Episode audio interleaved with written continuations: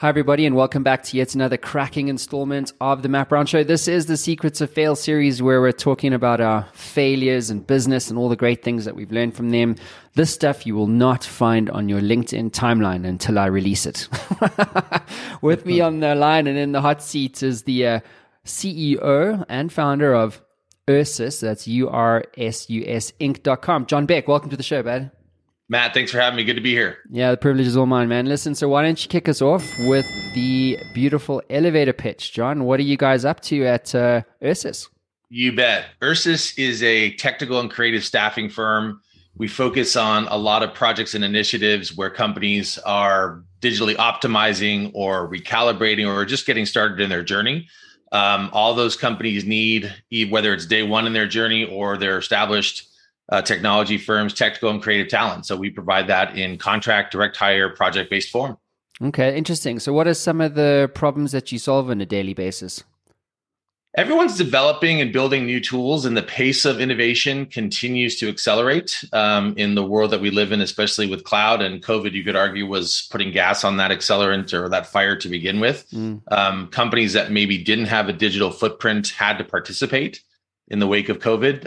And so we provide a lot of software developers, cloud engineers, a lot of creative talent, people that are designing the user interface and user experiences. And in a lot of cases, we find that the chief marketing officer and chief technology officer are working as closely as they ever before because of the interdependence. Everyone expects to have that Amazonian feel and experience, whether they're in an enterprise application or buying something online. And so we're providing the talent to deliver that. Beautiful. Seems like the war on talent it's like the war on drugs. When does it end? It is fierce. I don't think, unless we start creating more humans that are trained out of the womb, it's going to be a while. Yeah, yeah, totally. Cool, man. Look, so Jon, what is your story of fail for our audience around the world today? Sure. So we're celebrating our 8-year anniversary this month, as a matter of fact. And 3 years ago, we started to diverge a little bit from our core offering within technology and creative talent. One of the things as a startup, and I still consider our company a startup very much so, is to really stick to your knitting, stay in your swim lane, pick your metaphor. We were allured or maybe drawn away from that and got into some types of engagements that just weren't core to our offering. In our industry, there's a term or category of staffing called light industrial. It's a lot of manufacturing work, typically lower wage than some of the higher technical roles that we fill. And we started to take on some of that business, and it just mucked up our whole system. And it's throughout system-wide. The back office had to do more transactional work. Those folks are higher churn. Often there's workers' compensation issues. And while it sounded good at the time and it was big dollars for us, when we look back a year later, we found that the margin was really low and it compromised the rest of the business. And so in response to that, we basically had an initiative to churn out that business. And at the same time, I guess the silver lining in this is that we automated everything within our back office and system-wide of the company, really in response to, we expect to become a bigger company and take on the volume. Let's make sure that we've automated all aspects of our business. So when we do that with the type of business that we want, we can be successful.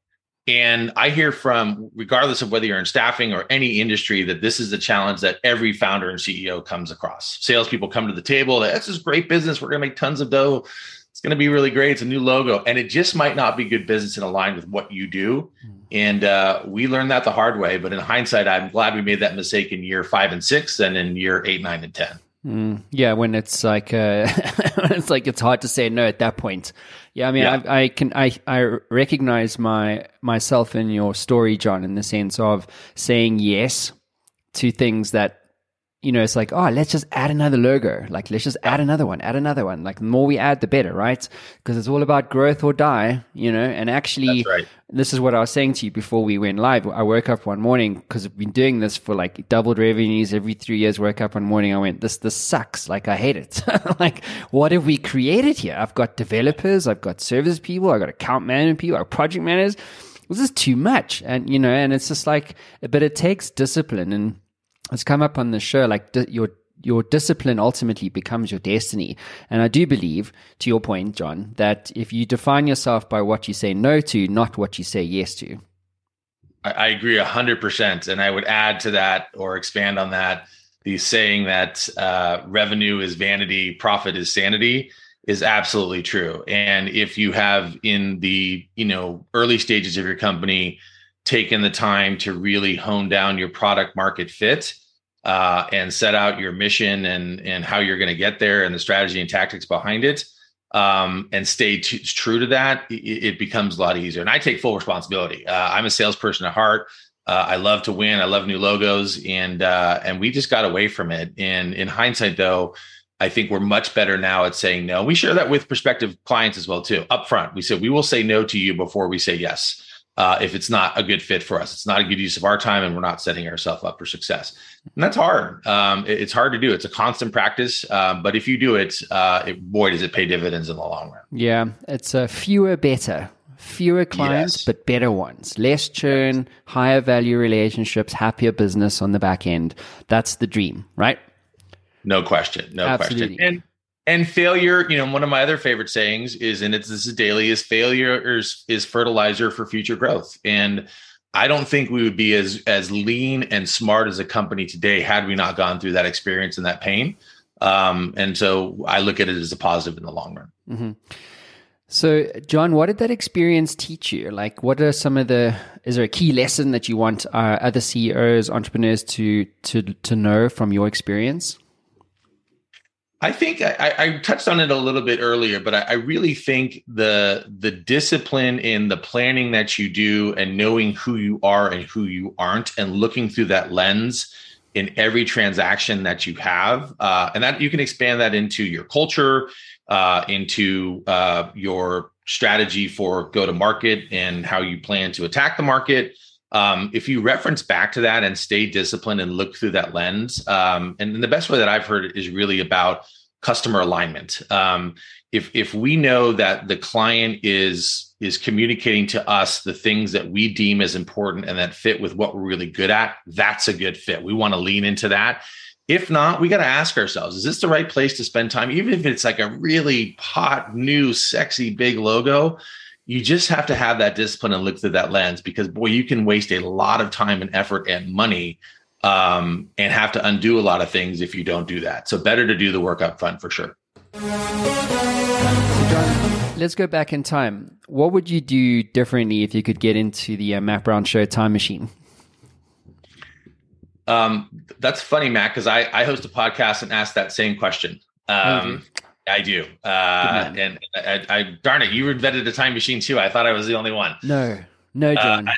I love the question, and I've heard a lot of answers to this. And my response to that is, it's similar to what the lesson was, is really staying true to my own personal mission. I started my career serendipitously, got into the internet in the early 90s, not to date myself. And while I've been blessed to have a really great career and worked for some great people, I made some career choice decisions based on the allure of money or title and not what I really wanted to do and working for the people that I thought would really make me better.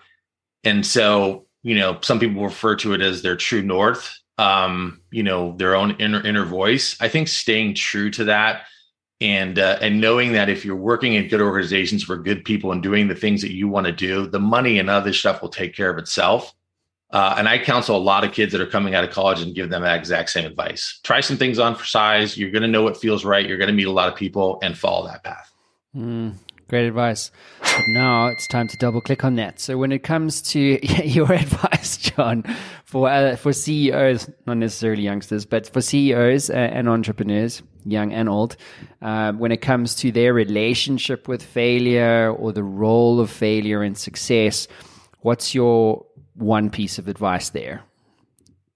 I think to own it and to not beat yourself up or view a event as indicative of who you are, what your company is about. I think CEOs put a lot of pressure on themselves. Obviously, they're usually cut from that cloth. It can be very lonely at times. There's not a lot of people that are available to talk to and commiserate with. A lot of people suffer from imposter syndrome. And so when failure does hit you, it can knock you down a little bit and start to really challenge everything that you think about. And I think to step back and put it in perspective and say, okay, what am I going to learn from this? And why did it happen? How is it going to make me better? Is really important to do. And that takes time, and to give yourself the space to digest and think and ruminate and discuss with other leaders, if you have peers to talk about it with. And then you dust yourself off and get back at it. Yeah, it's really good advice. The other piece of advice you probably missed there, Jon, was to check out your podcast. You want to give it a quick plug? I appreciate that. We host a podcast twice a month, Hiring University, or Hiring U, playing off the U and Ursus, on any of your favorite podcast listening options. Matt Brown Show endorses Jon's podcast. So head on over there, guys. It's a bi-weekly. And head on over there now. It'll change your life. Jon, is there over and above podcasts potentially, but other books or tools or resources that you encourage other CEOs, entrepreneurs to use on their journey? I've really benefited. I'm part of a CEO peer group at Vistage. There's several that are out there. I was a skeptic when I first joined, to be honest with you. I admit that there are times when it feels somewhat like therapy. Before every meeting, I don't want to go, but afterwards I feel a little better. And the benefit of that is true to my other comments, is to have a group that you can bounce other ideas off, commiserate with, that are all in the same boat. It's lonely being a CEO, and to have peers to connect with is invaluable, because they're going through the same stuff, regardless of what their business is. The group that I'm in, there's guys that own car dealerships and electric bike companies, and you can translate all the struggles, trials, and tribulations across different disciplines. So it's really valuable. Yeah, get a mastermind, guys. I 100% agree with you, Jon. I've got an idea for a destination mastermind group. Do you want to hear it? So if anyone's interested, you can email me, matt@mattbrownshow.com. Be part of the first cohort, people. But basically, here's the thing, right? So to your point, work is work, and you're lonely, it's isolating, you need perspective, all this stuff. And so I know Vistage, been to a few. I personally, for me, didn't feel like it was the right network, but for others it works. I know loads of guys in it, highly recommended, blah, blah. So how's this? So what if you could go away once a quarter, so every 12 weeks, Jon, tell me what you think. I'm pitching you live on air. But you go away once every quarter to a 6-star proper premium destination holiday, Vail, Aspen, whatever the case is, or Bahamas, peer group, right? Small 8 guys, villas, proper 5-star stuff, right? But what we do is we run a destination mastermind. So not only are you getting away from the environment so that you can start to digest new perspectives and have time with peers, which isn't a half-day session or a one-day thing. It's actually where you not only get the benefits of a mastermind type execution, but you're also getting the benefits of friendship. And one of the things that for me is really key here in terms of my intention is to create only a network of 90. So that's it. So it's called Networking 90. And we do this once every quarter. And so the idea is that this network becomes your net worth vehicle. Do you know what I mean? Mm-hmm. So whether that's relationships that get open, blah, blah, blah, blah, blah. So that's kind of the initial thinking. What do you think? I love every single piece of that. As long as it's in budget. Spoken like a true CEO. Well, that's great. Well, look, Jon, thank you for being on the show. Really appreciate you being vulnerable and sharing your perspectives. I'll have a look at your podcast too. Thank you for being here and for making a difference to my audience. My pleasure, Matt. Thanks for having me. Alrighty. Thanks, everyone. We'll speak to you again soon. Ciao.